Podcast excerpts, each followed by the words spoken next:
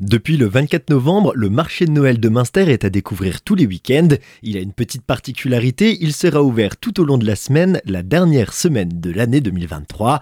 Je suis en compagnie d'Océane Bezouko, qui est chargée de communication à l'Office du tourisme de Münster pour en parler. Bonjour. Bonjour.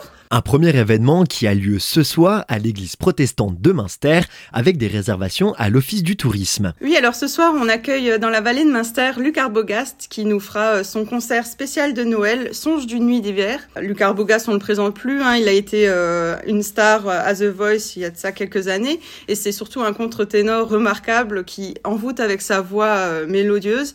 Et donc, il fera ce soir un concert de Noël pour revisiter les chants de Noël traditionnels. Et pour rester dans la féerie de la voix de Luc Arbogast, la semaine prochaine, le 23 décembre, un autre événement aura lieu. C'est ça. Alors euh, cette fois-ci, dans la déambulation de Noël, dans le marché de Noël, on retrouvera Envie de rue avec la compagnie euh, Acrobal. Donc c'est un spectacle assez euh, féerique puisqu'il y aura des costumes animés et lumineux.